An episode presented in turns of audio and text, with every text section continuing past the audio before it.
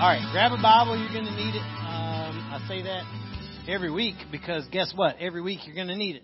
So the main reason for that is because I want to make sure that you always know that it's God's word that we're here for, not David's word. And I want you to leave with his word in your hand, not my word in your hand. So you have the ability then, because you're carrying it, to take it to other people. So that is the win for me. I, I want to see you excited about God's word.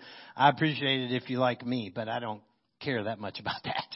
So um, turn to Ezekiel. That's where we're going to be today. We're in the, it's about the twenty-fifth book, somewhere in there. It's after Psalms. It's a big book. So if you shoot for the middle and start heading to the right, you'll probably come to it pretty quick. And uh, Ezekiel, um, well, let's back up. Real quick, you know the story, all right? So we've been following the story of God, so let's come through it really, really fast. We've been doing this for over a year now, so it's a, it's a lot to cover, but the cool thing is you got a Bible. So it's right there. Go back and reread it in your own time. But in the beginning, God created all things. He was before all things. He made all things, the world and everything in it.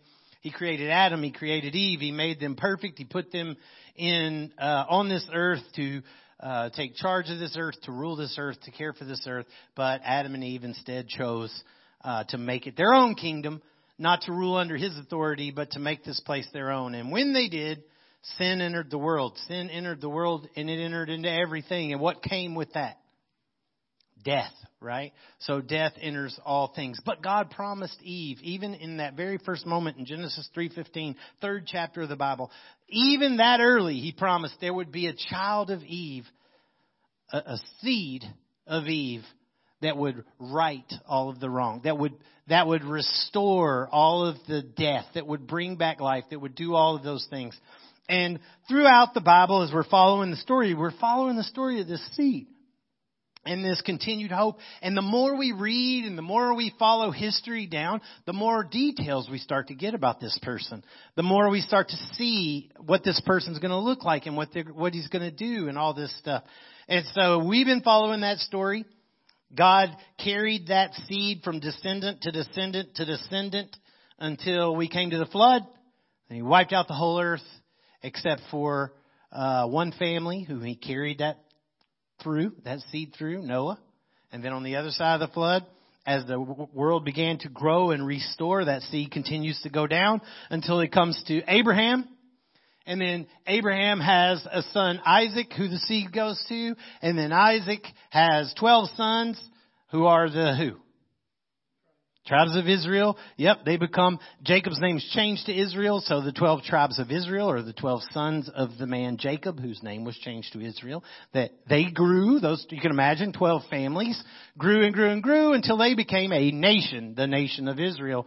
And that seed is still within the nation of Israel. In fact, it goes to Judah. We haven't gotten into all of that yet, but it goes to Judah and it continues to move. And then God, the people of, of Israel find themselves enslaved in Egypt. God sends who? Moses, right? Thank you. Moses to pull the people back out and deliver them and return them to a land. And he brings them into that land. And it's not actually Moses who brings them in, although Moses does do an amazing thing. Moses brings them out and Moses introduces them to God in the wilderness. In fact, God gives them, through Moses, what does God give them in the wilderness? The law. Yeah, and we hate law, but it's a great thing. It's a great gift. I, one of the coolest things I've ever heard about that is how cool is it that the people who followed God knew what he cared about? Think about that a minute. What other faith can say that? Like he gave you, here's what matters to me. Had it written down.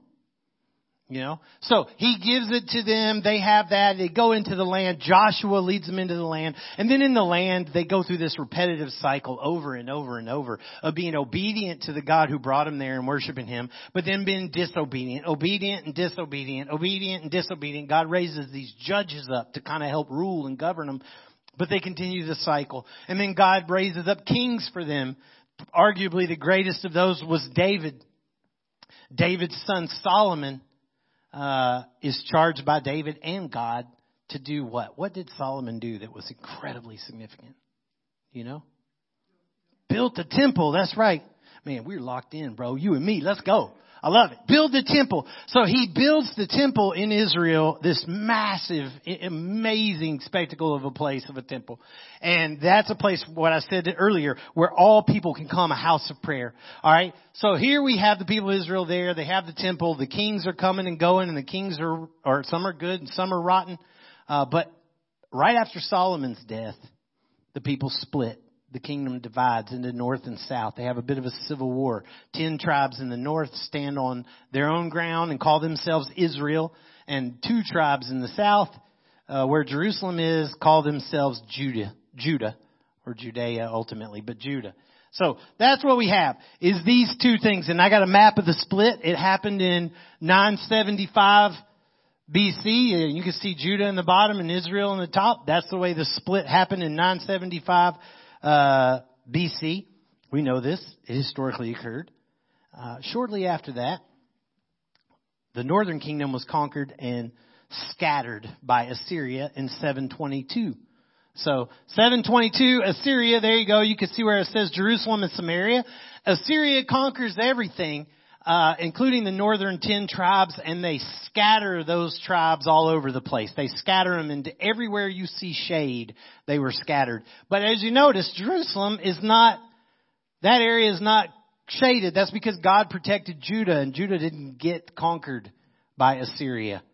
Um, but in five, by five eighty-six B C, Babylon was the boss. Babylon had conquered Assyria, and Babylon comes and conquers Jerusalem and destroys Judah and all of that and takes them captive. So that's a lot, but that brings us to where we are. All right. So now you know where we are in history and with Ezekiel, and I'll come back to it in a minute. But our title for today is The Dead Living. So turn to Ezekiel thirty-seven. If you're not already there, I know I said it was Ezekiel. I don't think I told you what chapter. So chapter thirty-seven, and Uh, let me read just the first few verses here. It says, "The hand of the Lord was upon me, and he brought me out in the spirit of the Lord and set me down in the middle of the valley. It was full of bones, and he led me around among them. Behold, there were very many on the surface of the valley, and behold, they were very dry. And he said to me, Son of man, can these bones live? And I answered, uh, Lord God, you know. Let me pray. Lord, thank you for your word. Again, your word, not mine. Never going to be my word. It's always your word. Um, I always get encouraged by starting out thinking through the story again, because it reminds me this is history. It occurred. We have dates. Um, it, it happened.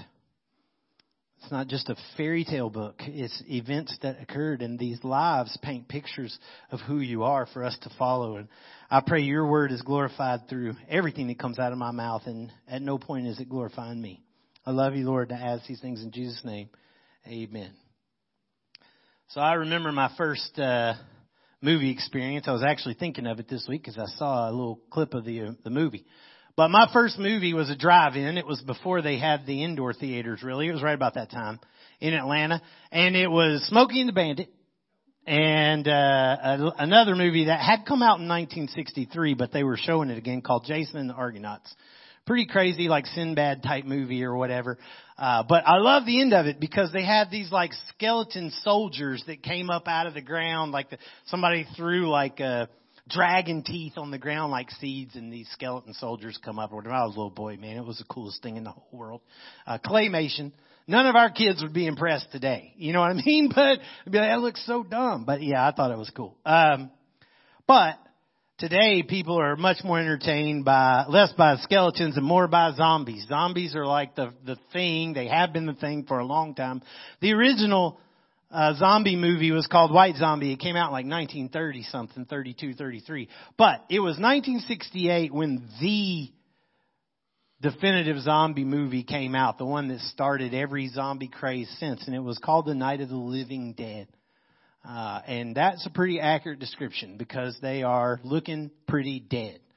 They're coming out of the dirt, out of a grave. They're, you know, got rot and bones showing and missing, you know, body parts. And just, they look like the dead for sure, walking them. No heartbeat, no breath. Today, we're not looking at living dead. We're looking at dead living. The difference is epic. The difference is epic. These that we're looking at today are fully alive. They have skin. They have eyes. They have a heartbeat, ultimately. They're breathing. What God's talking about, what we're looking at today, what God's talking about is not some fictional horror movie characters just freak you out. It's reality to give you hope. You know what I mean? But it's in a very powerful description. So you got one one statement I always put on your sheets, one statement to help you remember or think if you take one thing away. God calls us to preach his word and to carry his spirit for the redemption of his people, no matter how impossible it may seem. God calls us to preach his word and carry his spirit for the redemption of his people, no matter how impossible it may seem. So first of all, what's happening with Ezekiel? Well, I gave you the story there a minute ago, but let me just point this out. In Genesis chapter fifteen, God had told Abraham that he swore to Abraham unconditionally, I'm going to give you a people, I'm going to make of you a great nation, and a land. I'm going to give you both. All right? And he did. But by the time the people come there, you can look it up in your own time. In Leviticus chapter eighteen, as the people are with Moses in the wilderness and they're about to come into that land, God tells them, if if you come onto my land, now you're my people, you're my nation, but if you come onto my land and you don't obey and follow me, he says it a few times, the land will vomit you out. The land will vomit you out. And we, we would say, not in my house. That's how we'd say it. You can come stay with me as long as you want, but if you keep messing around, not in my house. You know? So the land will vomit you out. So what ends up happening? Well, Ezekiel thirty-six, you're right there, look down at it, or I think it's on the board. Verse eighteen says, so I, God, poured out my wrath upon them for their blood that they had shed in the land, for the idols with which they defiled it. I scattered them among the nations, and they're dispersed through the countries in accordance with their ways and their deeds. I, I judged them. So he did exactly that. We already talked about the ten tribes scattered to Assyria, but God in six oh five B C, historically, you can look it up. If you don't believe in the Bible, you can still look it up. It still happened. six oh five B C, Nebuchadnezzar was king of Babylon, and he sent uh, an invasion into Jerusalem, and he took captives, and he set up a puppet king there in Jerusalem and left them to pay taxes. The people, among the people he took captive in six oh five B C, Daniel, which we'll talk about next week. All right. Years later, in, in five ninety-seven, just a few years later, in five ninety-seven, they've refused to pay their taxes. They've started to rebel again. So Nebuchadnezzar comes back another time, attacks again, brings more slaves back to Babylon and puts it down. Among those, Ezekiel. So Daniel is in Babylon. Now Ezekiel is brought to Babylon with the second wave. So when we're reading Ezekiel, he's writing to us from Babylon. All right. And then in five eighty-six, which is what I put up there because that's the date most recognized. By five eighty-six, they're rebelling again. And he says, I'm done. Nebuchadnezzar comes back and flattens the whole city. That beautiful temple that Solomon built, he destroys it, levels it, put it up, puts it on the ground, burns the city down, uh, and takes everybody captive that he doesn't consider worthless. So I would have been one of the ones left behind. I can tell you that right now. You know what I'm saying? The, the, if, if you, if you were a, a junkie, if you were, a, you know, in his mind, if you were homeless, if you were worthless, you're staying behind, but everybody else is coming. Now, among those left behind, I don't know that he was worthless, but it's what God ordained. Among those left behind in Jerusalem was Jeremiah. So Jeremiah writes his letters from Jerusalem, uh, and Ezekiel at the same time is in Babylon writing, and Daniel's in Babylon as well. Ezekiel is among the people. Daniel is in the palace. He got given a job working for the king as a slave. So we'll get to Daniel later. But that's where Ezekiel is. So the question, though, is, is it over for Israel? Like, is it done? Is that it? Are we finished, you know? Does God still have a plan for him? Well, Ezekiel or Jeremiah had said in seventy years he'll come back and bring you home. But if you're one of them, it's got to feel pretty rough. You know what I mean? I mean, the home's been burned to the ground, even if there is a home. So look at chapter one, chapter thirty-seven, verse one. Let's roll through this quickly. It says, the Lord The hand of the Lord was upon me, and he brought me out in the spirit of the Lord, and he set me down in the middle of the valley. Ezekiel's telling this is what, this is what happened. It's full of bones. And he led me around among them, and behold, there were m- very many on the surface of the valley, and behold, they were very dry. So picture it. I mean, this is, this is poetic, not poetic, but uh, picturesque language. The hand of God was on me. Like he put his hand around me, grabbed me up, but yet they kind of move to this valley. I don't know how you see that in your mind, but were they flying? Were they, you know, I don't know what that looks like. Obviously, this is a spiritual thing that's occurring because it literally says in the spirit of the Lord. So he's expressing that, and he brought me and he set me down in this valley. It's full of bones. So obviously, this is not a real place, but he's trying to tell him something. And he sets him down, and the bones, what does it say? The bones are, there's very many. Perhaps millions, don't know, but very many scattered everywhere. Very dry. What does that imply? Very long time. Those bones have been laying there in that sun for a very long time. All right. And it says in verse three, Son of man, God said, can these bones live? And I, Ezekiel, I answered, oh, oh Lord God, you know, basically means I, I I don't know. I mean, you know, you're God. You tell me. That's basically what it means. Great answer, by the way. Verse four. Then he said to me, prophesy over these bones and say to them, O dry bones, hear the word of the Lord. Now, that's a great statement right there. He didn't say get up. He didn't say uh, I command you, blah, blah, blah. In the name of God, I command these bones. He didn't say none of that. He said, hear the word of the Lord. Man, do you know how many arguments in your life can be avoided if you start with that? Like, let's pull open the Bible and hear the word of the Lord right here. And he says, thus says the Lord God to these bones, behold, I'll cause breath to enter you, and you shall live. And I'll lay sinews or tendons upon you, and I'll cause flesh to come upon you, and I'll cover you with skin, and I'll put breath in you, and you'll live, and you'll know that I'm God. So verse five is like a the plan here. This is what I want to do. I'm going to cause breath and you're going to live. Verse six is the process. Here's how it's going to happen. And the end of verse six there is kind of the final stage. What's the result? They're going to know God, which implies at present they do not. At present, they don't know him like they think they know him. All right. Verse seven. So I prophesied. Prophesy, by the way. And you ought to be able to see clearly here. It's a twisted word in our in our in our times. It's a very twisted word. It only ever meant, thus says the Lord. That's all it ever meant. Anybody who was a prophet just spoke what God God's word. That's all they ever spoke. Period.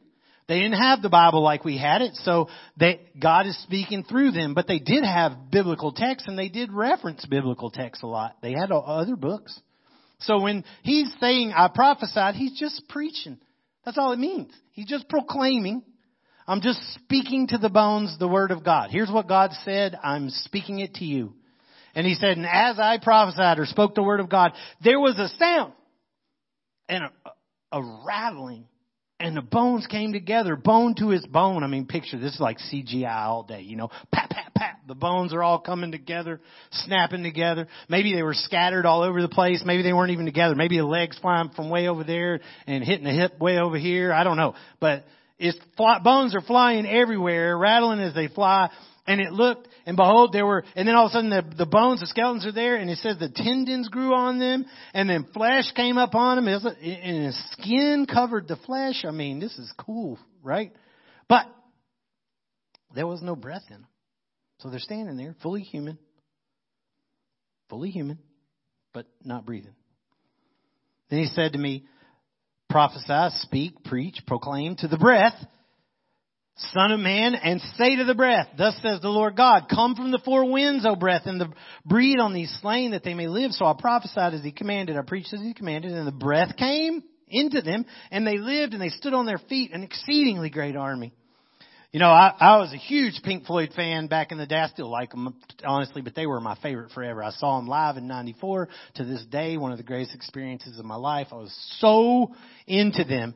One of the things they did that put them kind of on the map as being weird to say the least, is they did a live concert in Pompeii. And I don't know if you know anything about Pompeii, but it's a, a city that was destroyed by a volcano, and the bodies were all buried in ash and stuff, and they're still there. So they went over and did a live concert for them. Now, they had it filmed, so they made money. You know, it wasn't just like oh, a side project. But they went and they played this concert for all the dead people in Pompeii. Guess how many of those dead people came to life? Zero. None. Changed nothing. They're all still there. Changed nothing.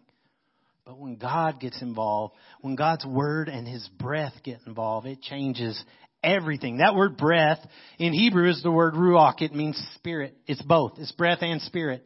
And if you go back throughout Genesis, especially in the beginning, the very first thing we have is in the beginning, God created the heavens, the earth, heaven, and the earth was void and without form, and darkness over the face of the deep. And the breath or spirit of God was hovering over the waters. The picture is the spirit, the breath of God was there in the beginning.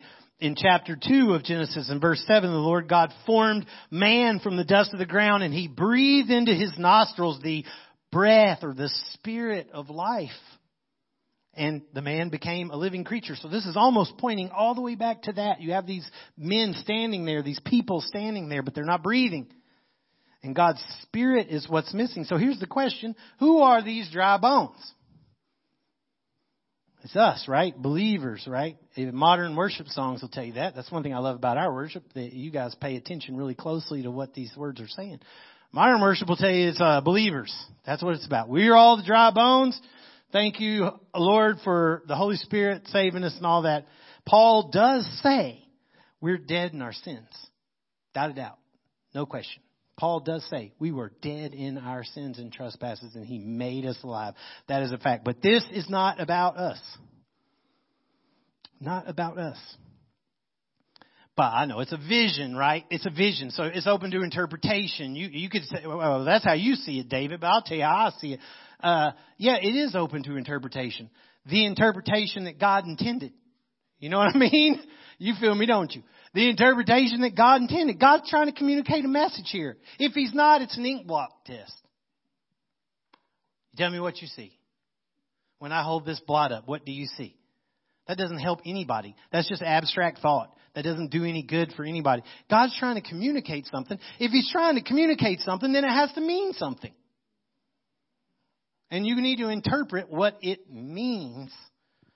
And then what he's trying to communicate. And the fact is, if you look at the context, you can look at the chapters before. You can look at this chapter. You can look at the chapters after. He's making a point, the same point, and he's repeating that point over and over. And he actually tells us who it is. Look at verse eleven.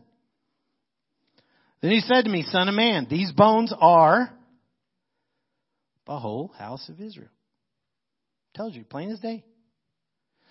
Behold, they, the whole house of Israel, say, our bones are dried up. Our hope's lost. We're cut off.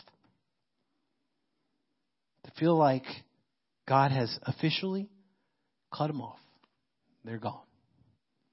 They're done. And the whole house, why I say the whole house, well, some like to say, well, that means, you know, Jews, Gentiles, that means all of us. But that's not what he's talking about. Northern kingdom, southern kingdom, both have been exiled. He's talking about not just Judah, all of them, all of them feeling like they are cut off, lost indeed. In fact, in the same chapter, look at verse sixteen. He gives another story. We won't go into this whole one, but just look what he's saying. Here's another example. Son of man, take a stick, write on it for Judah and the people of Israel associated with him. That would be the southern kingdom. Take another stick, write on it for Joseph, the stick of Ephraim. That's the another term for Israel in the north. And all the house of Israel associated with him. Join them together into one stick that they may become one in your hand. He's saying take the sticks and put the two together and hold your hand over the seam so that they appear as one stick.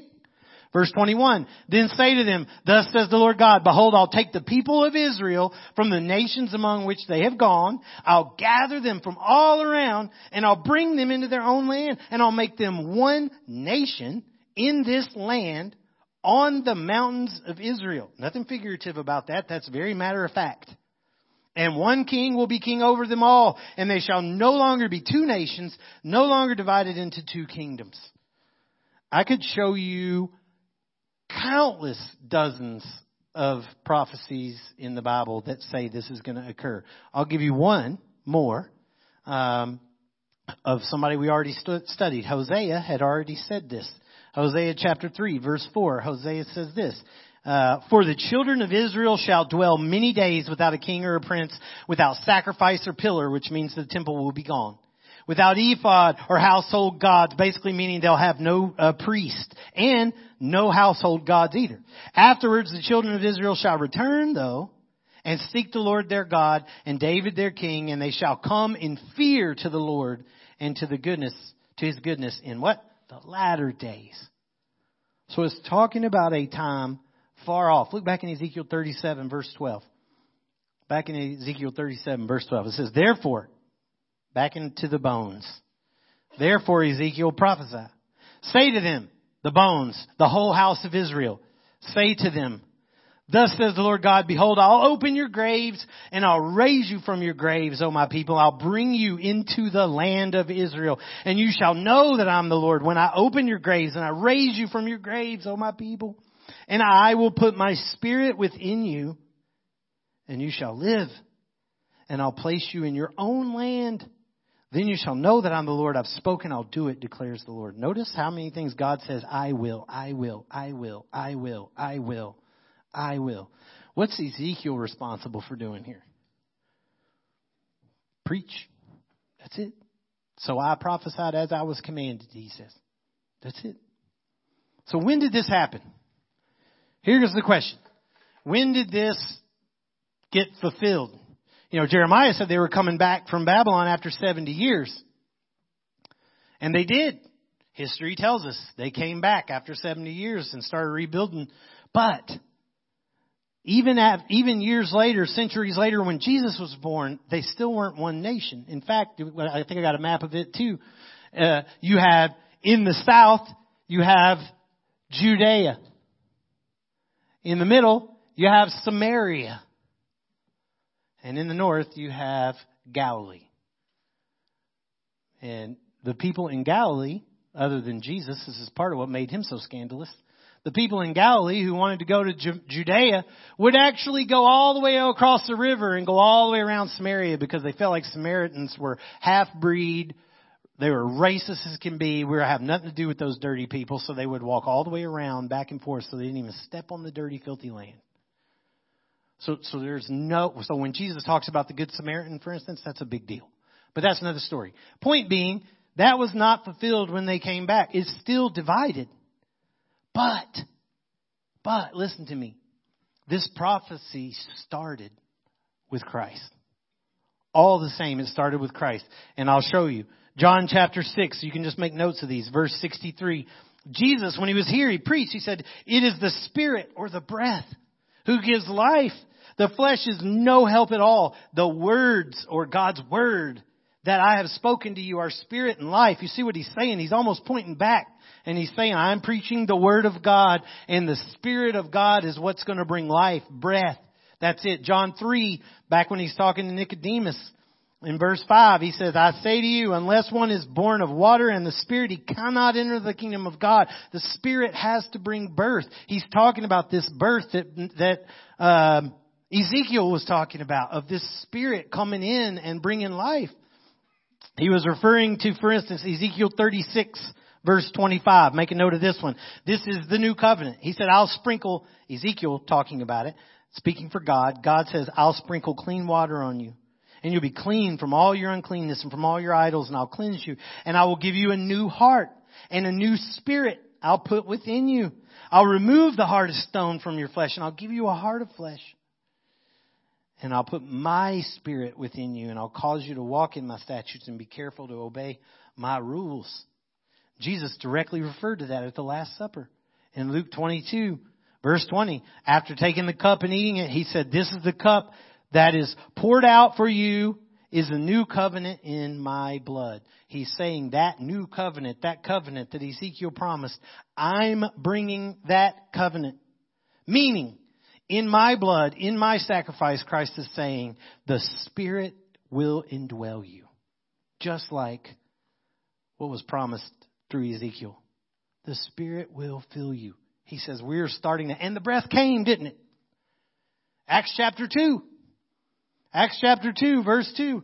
The disciples, after Jesus' death and resurrection, the disciples are uh hiding out. And it says, and suddenly there came from heaven a sound like a mighty rushing wind. It filled the entire house where they were sitting, and divided tongues as a fire appeared over them and rested over each one. And they were all filled with the Holy Spirit, and they began to speak in other tongues. So the Spirit gave them utterance. So the Spirit literally comes and it indwells them. It fills them just like God said it would happen. Just like he said it with Ezekiel. But something different here. Something unexpected. It happened to Jews. Jesus was a Jew. The disciples were Jews. It happened to them. It happened in Jerusalem. It happened. But what did God say? What did Jesus say? Matthew twenty-eight nineteen. Go into all the world and make disciples. So instead of the breath, rather than coming from the four winds, it came from heaven. And then he sent it to the four winds. He sent it. The four winds is four corners of the earth. That's just the way they said it back then. We would say the four corners of the earth. The earth don't have four corners. But what do we mean? North, south, east, west. So that's all he's talking about. The whole earth. Go into all the earth. So here when he's saying the four winds, it's the same thing. Go to the... He sent the breath to the four winds instead. But Ezekiel was told to preach to the four winds, and, or preach to the breath, the Spirit, and call him from the four winds. So should we preach to the Holy Spirit? Should we, like, call the Holy Spirit? Well, we pray, certainly pray to him. And we preach to those he indwells. And we, and when I say preach, I'm talking all of us. I'm not talking about me as a preacher. I'm talking about all of us. We, we proclaim to those he indwells, and we ask God to send them. Is what we do. Jesus said the same thing. Luke chapter ten, verse two. He said, the harvest is plentiful, but the laborers are few. Watch this. Therefore, pray earnestly to the Lord of the harvest to send laborers into his harvest. He's literally saying, pray to God and tell God to send. You know? So this is the same thing that Ezekiel's being told. Call to the Holy Spirit. Call to God. Tell him to send. But in his case, send here. By the way, a little side note. Salvation has two parents, if you haven't figured this out yet. Salvation has two parents. The Word and the Spirit. The Word is the proclaiming. That's what we do as disciples. We proclaim his Word. We share his Word. We preach his Word. We tell people about his Word. We instruct them in his Word. That's what we do. But the other parent is an act of God. That's the Holy Spirit indwelling. Can't do that. Only God can do that. But they're both present. First Peter chapter one. I'll give you a few verses and we're almost done here. First Peter one verse twenty-three says, since you've been born again, not of perishable seed, but of imperishable, through the living and abiding Word of God. Do you see that? He says you've been born again through the Word of God. He's saying it. Psalm one nineteen, Old Testament, verse twenty-five. My soul clings to the dust. Give me life according to your Word. Again, your Word gives life. Ephesians five, Paul wrote in verse twenty-six, that Christ might sanctify his church, us, his believers, having cleansed her, the church, by the washing of water with the Word. It's a picture of how the Word washes you like water. Now, Paul in Ephesians one also wrote, in Jesus, in verse thirteen, in Jesus you also, when you heard the word of truth, when you heard it, the gospel of salvation, and you believed in him, so when you heard this and you believed in him, you were then sealed. It occurred to you, happened to you. You were sealed by the promised Holy Spirit. One more, Titus chapter three, verse five. He, God, saved us, not because of works done by us in righteousness, but according to his own mercy, by the washing of regeneration. That's the word. That means born again. That's what regenerate. When we say born again, that's the word. By the washing of regeneration, the renewal of the Holy Spirit. So it's both things. It's both things. You know how many people in Israel are preaching this, the Old Testament right now? Lost as can be. No idea who God is. Think they do. But they don't. And I know this because I've been there, and I'm not throwing stones. I've been there. And I remember being on the Sea of Galilee. Uh, Molly was there, and we went to a church uh, that was Christians, Jewish Christians, and a Hebrew pastor that was preaching. I have this recorded. I had taken a little M P three player and recorded it, and it's it's amazing. It was long, but it was so awesome hearing him. He was going back and forth from English to Hebrew, preaching. And one of the things he challenged all of his congregation to do, and I don't remember how many were there, maybe fifty, sixty, I don't know. But he challenged them all. He said, call, let, let's all together, let's all together call for the breath from the four winds. That's what he kept saying. Let's call for the breath from the four winds. And he was saying, let's ask God to send his church from the four corners of the earth to come here to us and preach the gospel. And maybe our people will repent. You would think Israel's the most holy place on earth, right? No. So lost. And he say, he was saying, God, send from the four winds, send the breath to us. From all over the world, send your church, your Holy Spirit within your church here to preach to us. One of the reasons I like this story so much is because we are actually seeing this one happen. This one is amazing. And, and I've taught Revelation. I've taught Daniel. We could talk about prophecy all day. I don't have time for that right now. But it's not hard to realize that we're seeing this happen right now in our time, these dry bones right in front of our eyes. In one twenty-seven, listen to me, in one twenty-seven A D. So Jesus was dead in thirty-three-ish A D. So in one twenty-seven A D, Rome erased Israel. Erased it. They started at the top and they systematically marched down and they said, we're done with the Jews. There will be no more Jews. There will be no more Israel. In fact, if you're not, if you're a Jew, you could leave now. If you don't, we're going to kill you. This is as simple as that. And they marched from the top of the nation to the bottom of the nation, erasing them. And they changed the name from Israel to what? Palestine. Change the name. We're not even going to call it Israel anymore. In one twenty-seven A D, it's going to be called Palestine from now on. And you're all out. You're all gone. You can't stay or you'll die. And that's it. And they did. They scattered them everywhere. Historical fact. You can look it up. Change the name to Palestine. Until World War Two.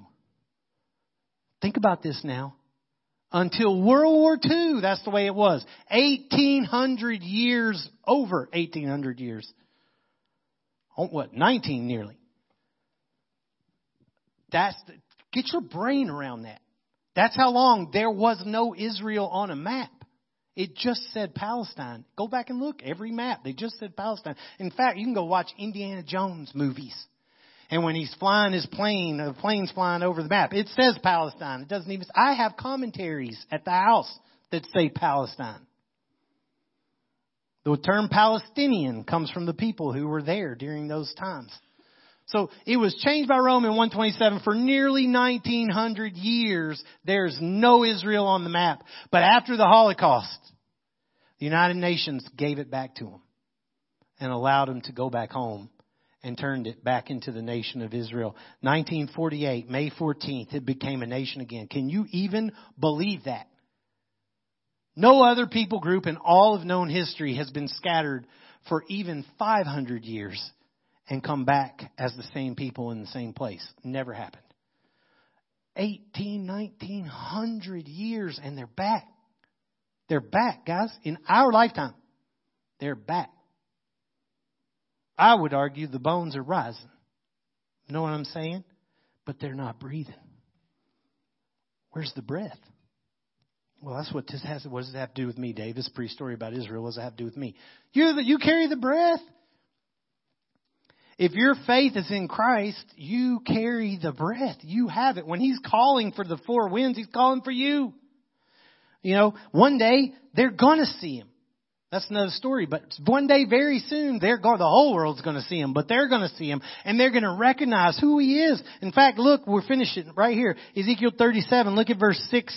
What does it say? You shall live and you shall know that I'm the Lord. Verse thirteen, you shall know that I'm the Lord. Verse fourteen, you shall know that I'm the Lord. Translation, you're going to know that Jesus is Jehovah.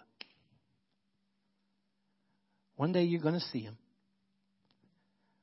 One day you're going to recognize he is our God. He is our God. In fact, verse twenty-seven, last one here says, my dwelling place will be with them. I'll be with their God. I'll be their God and they'll be my people. Then, then at that time, the nations will know that I'm the Lord who sanctifies Israel when my sanctuary is in their midst forever. Then all of the nations are going to know because of what I've done through you that I am God. And I believe he's talking about Jesus there. Ezekiel's role was to prophesy. That's it. God's role was to produce the results. It's the same for us. Our responsibility is proclamation. His responsibility is the regeneration. That's the way that works. We may not see what Ezekiel saw here, but God's still bringing life from death, and it comes through preaching his word. And look, am I saying go to Israel? No. Maybe. I don't care what I'm don't worry, don't worry about what I'm saying. What's God saying? God tell you go to Israel, go. I'll help you get there. Uh, but you don't have to go there. Uh, we can make it about anybody. But if you want to keep it to Jews, guess what? There are a lot here. There are a lot here. You ever talk to a Jewish person? You ever done that? You ever take an interest in what they think about the Bible? Take a minute and do it. I will say this. Without a doubt, this salvation is the same, whether it's for Jew or Gentile. So I can tell you this, without taking from this text and to finish this up, I know what it feels like to be dry bones. I do know that. I do know what it feels like to feel like there is no more hope. I do know what it feels like to feel like I'm at the end. And y'all can come back up and we're going to do another song. I do know what that feels like. I do know what it feels like to not think there's any hope. I do know what it feels like to think I can't ever breathe again. But one of my favorite verses, Jesus said, John eleven, I am the resurrection and the life. Whoever believes in me, though he die, yet shall he live. And whoever lives and believes in me will never die. And then he said, do you believe this? Most important question in the Bible. Let me pray. Lord, I, I thank you for today. I know we covered a lot. It was a little bit long, but there's a lot to cover um, in a short time. But the cool part is it's your word, so I pray we take it home, Lord, and we let it sink into our hearts. And God, I, I'm most moved here when I read this by the fact that your actions are to save, that you keep your word. That even the those who seem impossible to save, you are not only able to save, willing to save, and active to save. Use us, Lord. Send us. Let us go, whether it be to Israel or to Jewish people here or to anybody here. It doesn't have to be them. It, you called us to go to everywhere. We're still under the same charge to go to all the nations and take the gospel, and there's so many nations here. But Tempe is part of the nations. So help us reach Tempe. Lord, help us make disciples who love you. I pray if anybody's here today and they feel like that, the, their bones in a valley that's dried and forgotten, Lord, breathe life into them today. Let them, let them turn their life to you in repentance and call upon you to save them today, Lord. I love you and ask all these things in Christ's name. Amen.